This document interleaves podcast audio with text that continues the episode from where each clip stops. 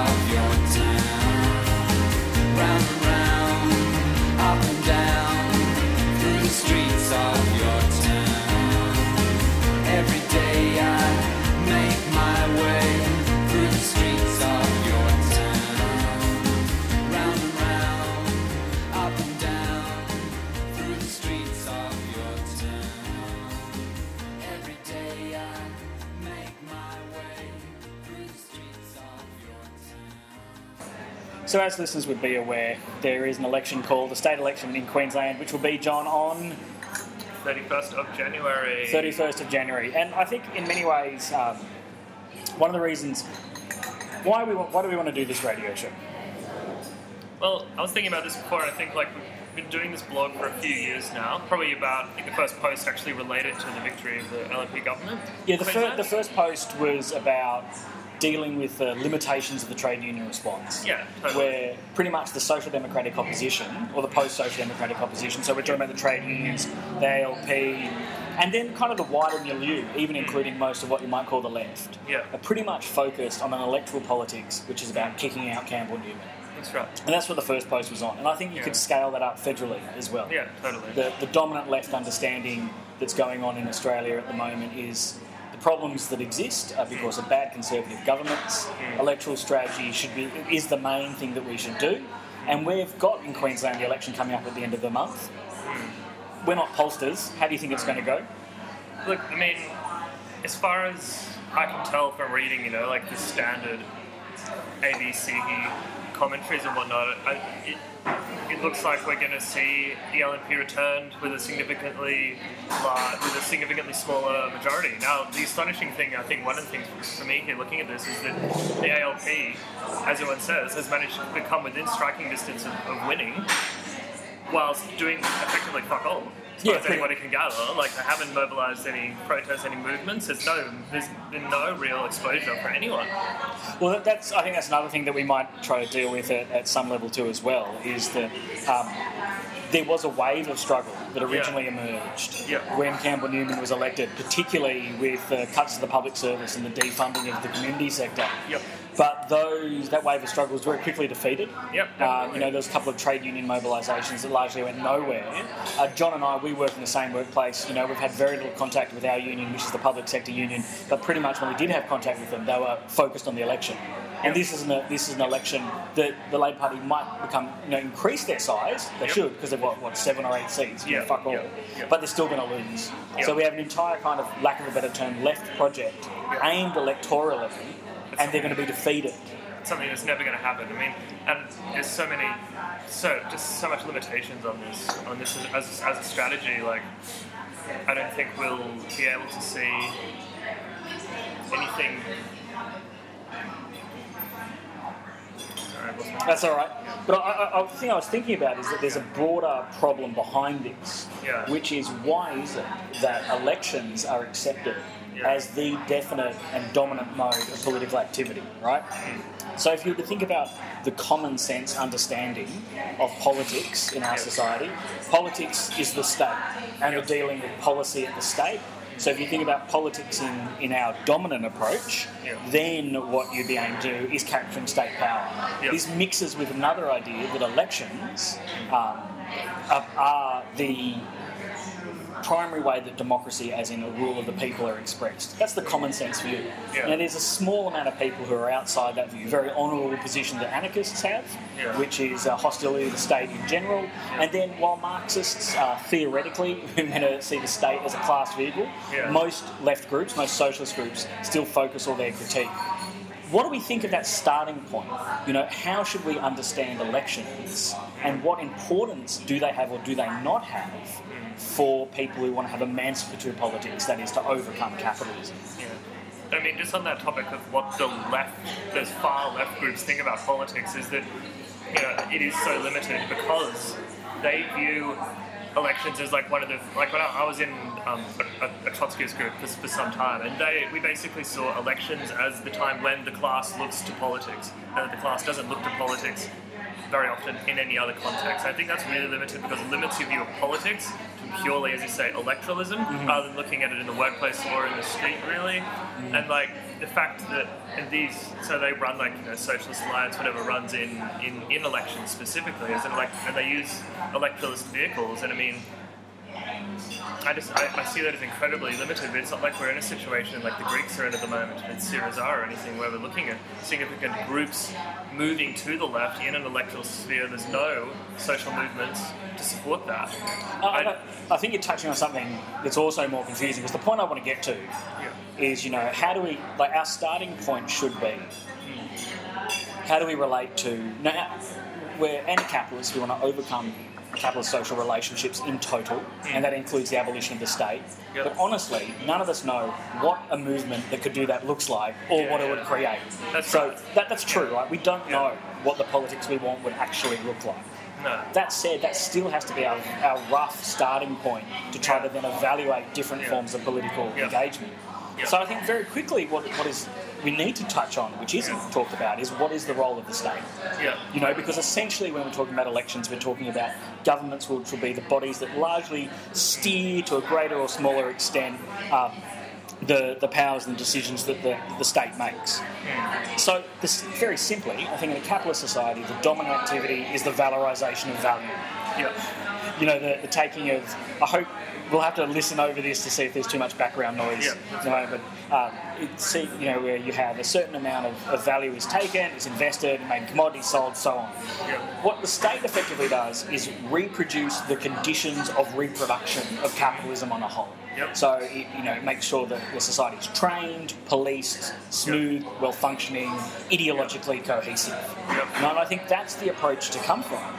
In that sense, then, what politics really is about, as previously established, is nothing more than different right or left factions of partisans for capital hmm. that wish to steer capital in various different directions. Yeah. Now, at certain times in capital's history, there were very real arguments about those directions. Yeah. But since the late 70s, there's been a complete convergence between the post-social democratic right, you know, and, and the right hmm. towards a, a, one road that we used to call, maybe people still call neoliberalism, right? Yeah. No wonder a great deal of people in society gone, well, that's fucking ridiculous, you know, not because they've got a more radical position, but because politics has just collapsed on this managerial steering, Yeah. you know, and other politics that we might be more interested in perhaps only emerge at a distance to the state. So I'm thinking of the work, of people like Alain Badiou here, where he says, you know, emancipatory, emancipatory politics only emerges from, distant from the state. They emerge out of the very real conflicts that emerge in our lives. You know, and you know, thinking on that could be over wages or things going on in your community or the border or the materiality of our life is where the real antagonisms of capitalism is. That's where something can emerge. Um, he would even go as far to say that it has its own timetable. So part of what's problem, problematic about elections is they seem to impose on our timetable. Yeah. You know, we're even right now we're sucked into the gravity Yeah, of, of the Very, very elections, right? Yeah, Yeah, yeah. You know, that, that's that's something that, that's happening. Yeah. But I think it's worth us understanding because at some level, who wins does matter, Hmm. right? Because if we can say there are different factions for capital, you know, whether they are the, the, the established right, the LNP, the Hmm. post-social democratic left, the ALP, you know, another faction of the post-social democratic left, the Greens or populists, right? Hmm. They're going to steer the state in different ways, and that's going to have different impacts on people's lives. So I think we need to attempt to understand it and understand what's going on, not though in a way that we imagine that something good will come from it. And maybe in the next episode we should really talk about kind of the new political actors that have emerged. Yeah. And I, I would think, okay, the Greens are an old political actor, but Jonathan Sri's candidacy in South Brisbane, is that the seat? Yep, yep. He's really interesting because he's um, probably the most grassroots activist Greens candidate for a really long time, um, and then the PUP, right? Because this is another populist force. So we should think about uh, those kind of meanings, and also because I think if you look around. Uh, March in March are holding a rally before the elections. Yeah. There's a lot of people who we want to kind of engage in a conversation with who are looking to the elections Yes. as a vehicle for hope, right? And I, I guess the thing that I want to pull out, and you know, we'll play a song in a moment and talk about it more. A, from a big picture Yes. um, approach, this is this is this is wrong, right? Yep. Because you're not understanding the, the role that uh, the state plays in the reproduction of capital. But B, it's very unlikely that the LNP are going to lose. Yeah. And in fact, what we can expect, and what the LNP have actually said, is that you know they're treating this election, this state election, as basically a referendum on their next range of policies. Yep. So when they win this election, they will then, you know, feel emboldened to carry out the next, you know, range of what they're planning to do, and we'll talk about that. It's the stronger choices package. Yes. Um, now, if you're in the kind of broad post-social democratic left that think elections are it, Yeah. and you're setting up to lose, you're already going to be demobilised before the next range of attacks goes through. And then, the, I'll stop in a moment, but there's just a couple more things I want to, want to get out, John, if that's all right. Yeah. Yeah. That's Um, fine. So, you know, the, the trade unions say have been completely aimed on this election, but they've also started a number of different kind of um, vehicles around particular issues. So, not for sale. There is a group that started around opposing the, the effective privatisation, the government calls it leases, but privatisation of power assets, entirely electorally aimed, right? Um, that group's been going for years now, never organised major participatory public meetings. Stand Up for Queensland is the same. If you're a union member or vaguely involved in any element of the left, your email box is full of coming out, get ready, come out and, and vote.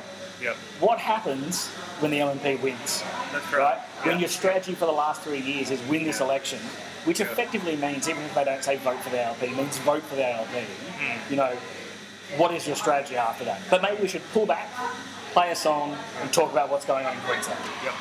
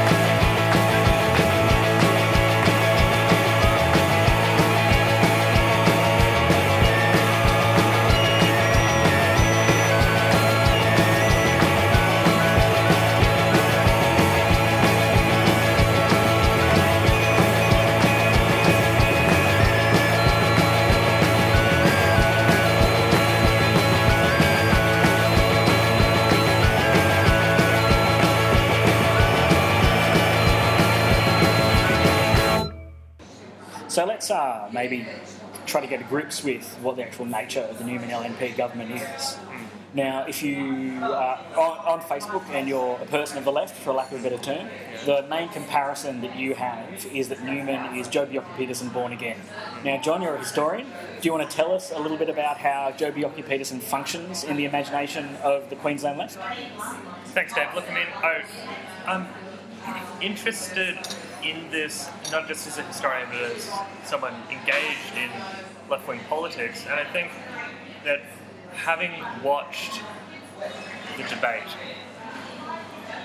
having watched the movement, particularly um, where the Queensland Civil Liberties Network, I believe that's what they're called, um, they definitely they would put up posts like um, you know, here we, here we, here we Joe again. Yeah. A lovely catchphrase, but I don't know if it really bears bears a lot out in reality because what we're looking at is is that we've got the the Bjelke Petersen government was very much different, I think, to the Campbell Newman government. Bjelke Petersen was about basically a sort of nationalist populism that relied heavily on the rural sector and also on develop a very developmentalist approach to politics, which relied on a mining boom and a concurrent tourist boom sort of picked up where that mining boom left off. And the way that the so that's just I guess uh, briefly I think how the the Petersen government functions. So it's based very much on rural voters and very conservative. It relies on the gerrymander. It was called a gerrymander to stay in power. Basically, that means that a vote in the rural electorates is worth two or three of what those in Brisbane. So it's the way that the electorates are set up. That's right. It's how the electorates are set up. So, um, so that was how they were able to maintain power for so long, despite massive opposition in Brisbane, particularly to his rule.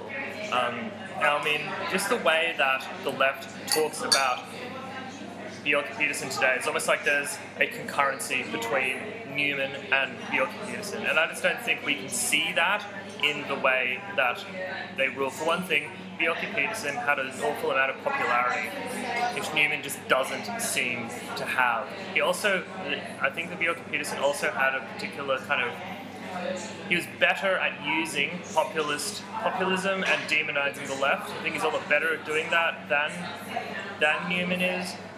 And But also, as well, we're talking about yeah. a time when there was actually a real left. That's right. Yeah, we're talking about a time when there was, you know, massive struggles. We're talking about the uni- in the University of Queensland, massive struggles. See, this is part of the idiocy of the commentary that focuses on the VLAD laws, which we'll talk about more Yeah, later. definitely. Yeah. Um, where it says, look, this, these laws are being brought in not to break bikie gangs, but to break activist groups. Hmm. They don't need the laws to break the activist groups. You know that there's not there's not a aggressive, functioning, assertive social movement in Queensland. Yeah. You don't need the laws to repress it. Yeah. You know, This is- well, as opposed to yeah. Bjelke Petersen, you know, Yeah. actually had to confront sizable trade unions, Yeah. sizable anti-capitalist left, an indigenous movement, Yeah. very aggressive green struggles. Yeah. You know, and Yeah. my understanding, we're still operating largely in a Keynesian economic framework.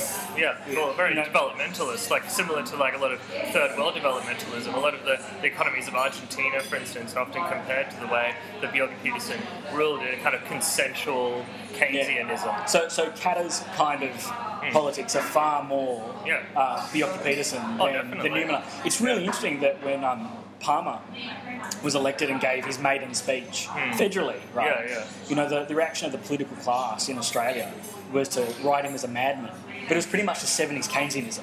Right, you know, state-sponsored intervention to save the economy. That was, that was Yeah. the dominant argument he was running by. Yep. That, that's you know, as much as we think about um, Petersen as a, as a right winger, he's still coming from a period of Keynesian consensus. That's where, right. like, my understanding of um, of the current LNP government is totally different. Yep. You know, and it can't be reduced to those levels. Definitely. I think just finally on this, the, the way that the left imagine Bjelke Petersen is important here because um, we, like, there's this false memory, which I would like to call it, like a kind of zombie version of the Bjelke Petersen struggle, which sees the left as being central to Bjelke Petersen's demise. Now, the left led some very valiant and important struggles. Particularly, we're looking at you know everything from the Springboks to you know the 1982 Indigenous marches around the Commonwealth Games and the SEQEB strike. But in the end, these were all defeated or curtailed or petered out. What was really significant in bringing Bjelke Petersen down was Bjelke Petersen's own torpor and you know um, basically the Joh for PM campaign did a lot more to break Joe than the left did. So trying, I think the left like attempting to remember and reflect back on Bjelke Petersen in this kind of rosy, rose-tinted way, I just don't think is useful for actually imagining what a decent and real response to Campbell Newman is going to be. I think where the other thread that I want to take up with this is that the you know imagining Campbell Newman as Joe born again is part of this analysis which sees the problem as bad people and bad ideas, right? And uh, and where this has come out the most has been around the politics of debt, because I think if we were really to understand what the Newman government is about, it is about concretely attempting to deal with actual, real, material crises that face the reproduction of capital. So it's not about, and I really want to ram this point home, hmm. it's not about a series of bad ideas and bad people. Hmm. It's actually in this historic moment, the state, as the prime tool to ensure capital reproduction, hmm. faces two problems. And these are problems caused globally, right? Yep. One problem is, and they're, they're problems that have been accumulating for the last 20 or 30 years. Hmm. All right? So, one problem is how does the state fund its tasks, right, without having a negative impact on capital accumulation on the whole? So, the state is essential for capital accumulation, but it has to be funded largely through taxation or through borrowing. How can it do that in a way that doesn't increase the size of taxation that capital flees or is dwarfed? Mixed with the contradictory task of how does it stimulate demand post financial crisis, right? So, as, just to go over this, as people would know, when the Newman government was elected, they initiated uh, the Queensland Commission of Audit.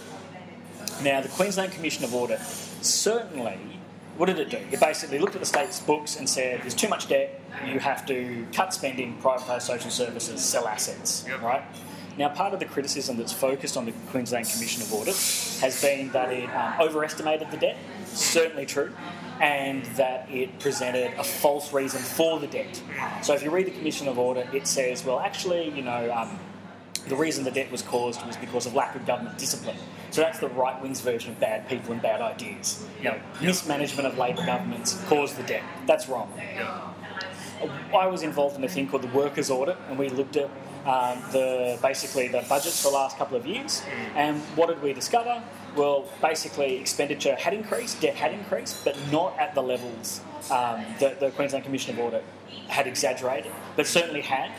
And it had done this for a number of different reasons, you know, largely because of the financial crisis, revenue dropped, right? So states get money from the federal government, they also get money from house sales, car sales, they had dropped. Then the state had also um, fu- been planning to fund a lot of its, its expenditure, such as its liabilities on government employees' super, through speculation in financial markets, expecting a 7% return. That had dropped. So that was very a reality. Um, if you look at some of the stuff that's been coming out, I just noticed this today in the government's Stronger Choices document. They also make the point that a lot of government expenditure on assets, on roads and the like, weren't funded by revenue but were funded by borrowing. And that is historically consistent with what's gone on in the global north since the 80s. So uh, I keep on forgetting his name's Wolfgang or Wilhelm Streeck. Uh, he, uh, either way, his last name's Streeck. He's a German political economist. Know, he's done comparisons of nations of the global north, and pretty much since the early 80s on, taxation has decreased and uh, borrowing has increased. That's how states in the north have attempted to deal with funding themselves. This ties in really interestingly to the work of what a, a Greek communist group, TPDG, TPTG, called the crisis of reproduction. So they basically understand the last 30 years of capital since the crisis of the 70s, struggling to say how can we afford to actually reproduce ourselves, particularly for the schools, wages, roads, hospitals, everything that you need for an advanced capitalist economy. How can we afford to actually do that? And one of the reasons things have gone is to go towards financial markets to increase their their expenditure. So, you know, Australia's a bit different. We had a mining boom that allowed periods of surpluses, but federally as well, you know, increased tax cuts to, to capital, um, increased reliance on borrowing. That's a general tendency. That is real, right? That, that is a, a structural reality of what's happened. Now, um, now, sorry, the, the way that the way that the left seem to imagine a lot of these cuts and everything is through the prism of ideology. Which is what you're going to bring up, I guess, now is about the bad ideas of bad people, but they imagine that these cuts are not the result of some sort of necessary expenditure to keep capital accumulation going, but they see that purely as you know these people living out their like political fantasies from university. Basically. totally. But they get to live out, you know, whatever high-minded Keynesian is not Keynesian, sorry, Hayekian, Hayekian dream that you know, dreamscape. You know, So- That- that's I think it, Yeah, so certainly, certainly political actors have ideology, Yeah, right? Like, you know, that, that, that's without a doubt, political actors have ideology, but it's entirely different to say ideology is the reason. Yeah. You know, and in fact, when you read the government's, the documents coming out from the political right, Hmm. often I think their kind of Hayekian language is a smokescreen for what they're actually doing. Yeah. Because, you know, um, we'll get to this, well, we'll jump to it now, right? The other part of it is, is post-mining boom, because the mining boom's over. The global economy is looking pretty Yep. shaky, Yep. right? Um, the price of resources dug out of the ground is dropping. Yep. The crisis that Australia really has is where's the next level of substantial demand to come Right. from. So what's been developed is a federal strategy, and this was uh, put into put pen to put a paper on this at a recent um, uh, CHOGM, uh, not CHOGM meeting, COAG meeting, so Yeah. Council of Australian Governments, Yeah. where states would uh, privatise resort assets, Hmm. and then they would use those funds for infrastructure construction, Yep. and the federal government would give them extra cash. As a sweetener for this, and that cash would be raised from both cutting expenditure Hmm. and some on some levels to um, and also from the privatisation of Medibank and other forms of money. So this is the federal strategy, right? It's a strategy that has run aground. You know, it's not kind of really working at the moment. That's one of the reasons that the state government has had to step back from privatisation to leases and is engaged in this stronger choices document. So, you know, Yeah. even if when they win the election, they attempt these privatisations, the asset recycling mechanism, which the federal government's meant to be introducing, which is Yeah. the extra cash, hasn't been passed yet.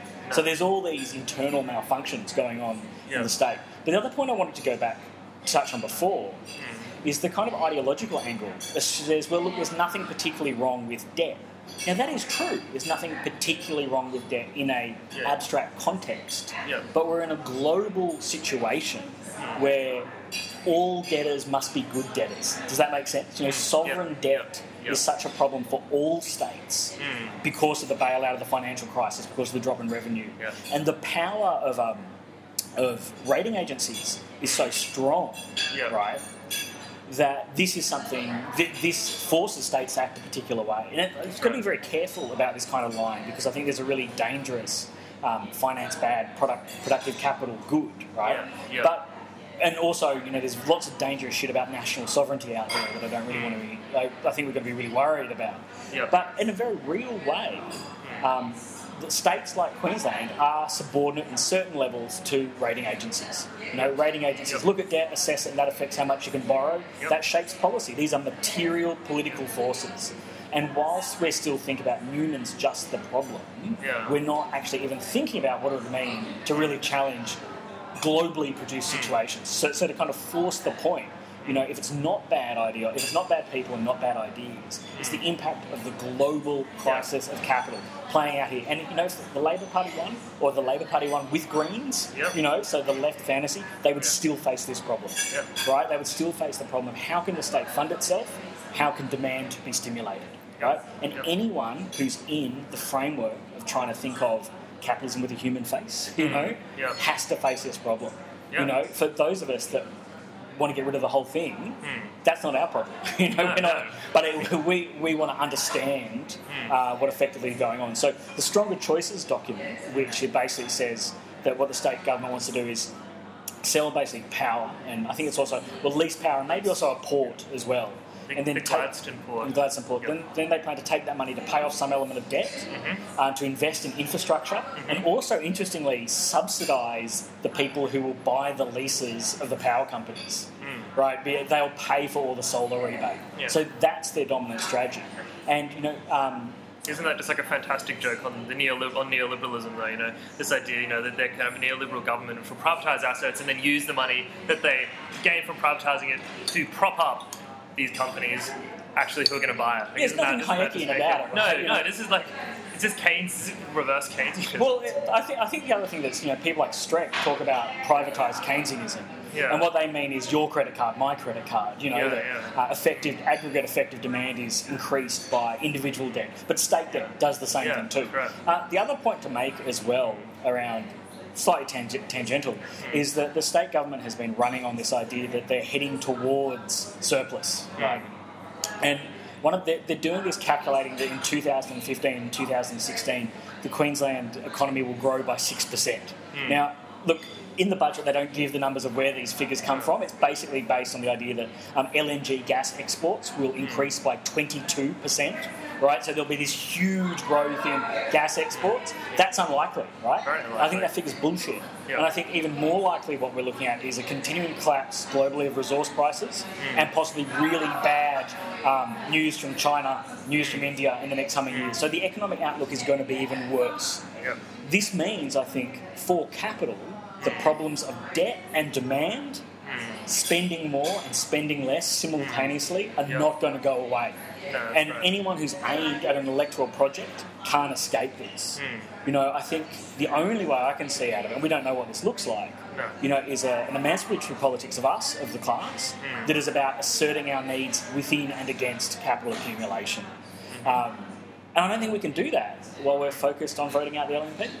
Definitely not. Definitely not. I mean, it, it, it's as I was saying, it's it just gets us forced into this sort of into into like this sheep pen of electoral politics where we can't really talk about what we, what we want to talk about. And I mean, for me, the most interesting thing about this, which I'll talk about more in the later show, is, is the fact is the way that politics and society are so increasingly separated today. Anti-politics shows this most clearly, I think, the way that PUP and other parties are so uh, have been able to get gather so much, I think, support is, is out of the inability of politics to really represent increasingly what ordinary people want. And I think that that's, that, that's something that the left needs to face. And, like, and the realization that the political class of fuckwits, right? That's right, yeah. You know, and we're not just talking about the politicians, we're talking about the media, we're talking about Yeah. the commentariat, the bureaucrats. the legion of These are- left students who want to join the Yeah, Greens or the Greens or This- Labour. This, this is a redundant, you know, Yeah. the, the contempt, the kind of soft contempt, silent Yeah. contempt, sometimes vocal contempt Yeah. that large sections of the population feel is entirely Yeah. warranted. And this has always been there. We're not saying that there has never been, you know, Australia has always had a healthy disrespect for, for, for, for politicians, but I think that there's something new in this as well. Something which I think is international, just as international as the discussion we were having before about mm-hmm. how about the crisis is there's a crisis of economics and a crisis of representation. Okay, well, we probably should wrap this up because we've got to get back to our jobs. So, look, I'm going to give a quick summary. What are the takeaway points from episode one, right? Um, first point is electoralism sucks. Very bad. We need to move beyond electoralism as a left project. It's still very Trotskyist way of framing things. so what we need to do, Yeah. I'll just uh, rib you a little bit about that, John. That's fine. Um, I I think also as well to understanding what the state is, right? Like um, Yeah. the, the state is fi- primarily a vehicle for the reproduction of capital. Yep. Politics on the level of the, of the state is different ways of directing reproduction of capital. Mm-hmm. Combined with all states face a crisis because of the global crisis of capital, which is both new since Mm. Yep. 2007, but if we follow TPTG, about 30 years old, Yep. right? And we can Yep. Mm-hmm. go into that in more detail, but that's that's a reality. Um, if you're in that orbit, you're caught in that orbit. You know, if your concerns are about you know lives lived with dignity, Mm. healthy biosphere, you know, a, a kind of decent, you know, joy, Yeah. love, a decent form of life, you can't find that political expression. No. Um, but still, we're paying. We're doing three shows on it. Yep, that's right, we are. Okay, anything else? No, I'm good. I'm good to go. All right. All right.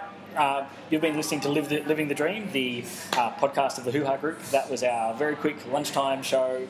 Part one, uh, I think we're going to call it Stranger Choices. Um, maybe something about bananas, elections, those kind of things in the Very a series of Queensland cliches. Queensland cliche, yeah, definitely. Uh, we'll see if we can find a Queensland cliche song to go out with. I think next time we'll be talking about anti-politics of land laws and civil liberties in general. So definitely listen next time. All right, brilliant. Thanks for listening. Uh, obviously, you can find us on our blog, thewordfromstrugglestreet.wordpress.com. If you're interested in more the question of debt, I've got a piece, I think it's called Debt in the Banana Republic, which was published in the zine Mutiny, and you can also find it on withsobersenses.wordpress.com. Uh, keep living the dream.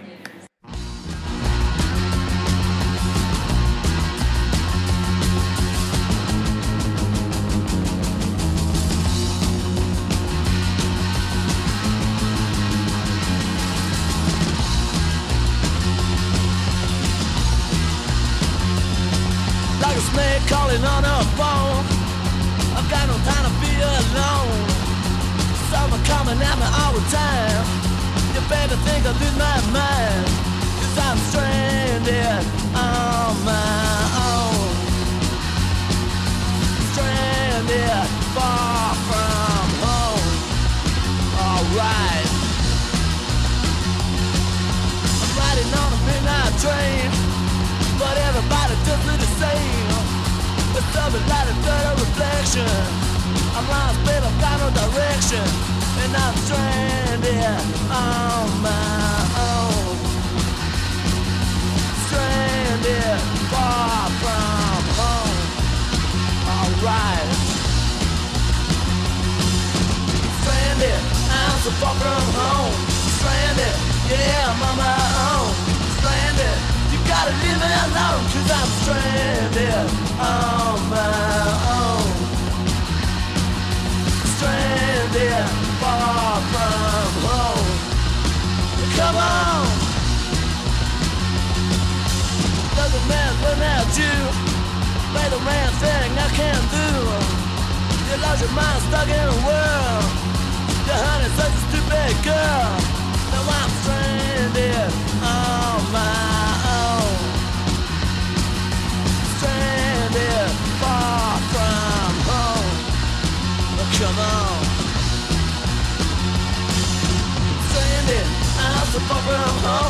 Stranded, yeah, I'm on my own. Stranded, you gotta leave me I'm stranded on my own. Stranded, far from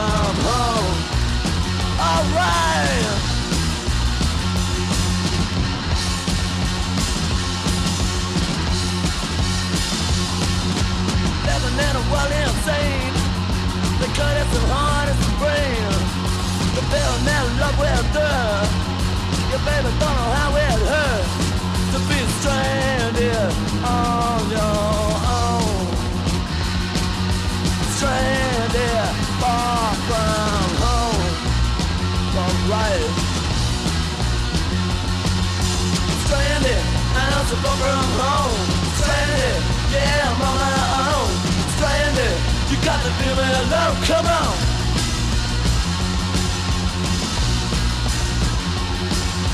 Stranded, I'm so far from home. Stranded, yeah, I'm on my own.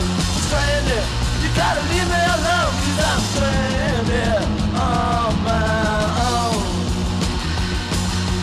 Stranded.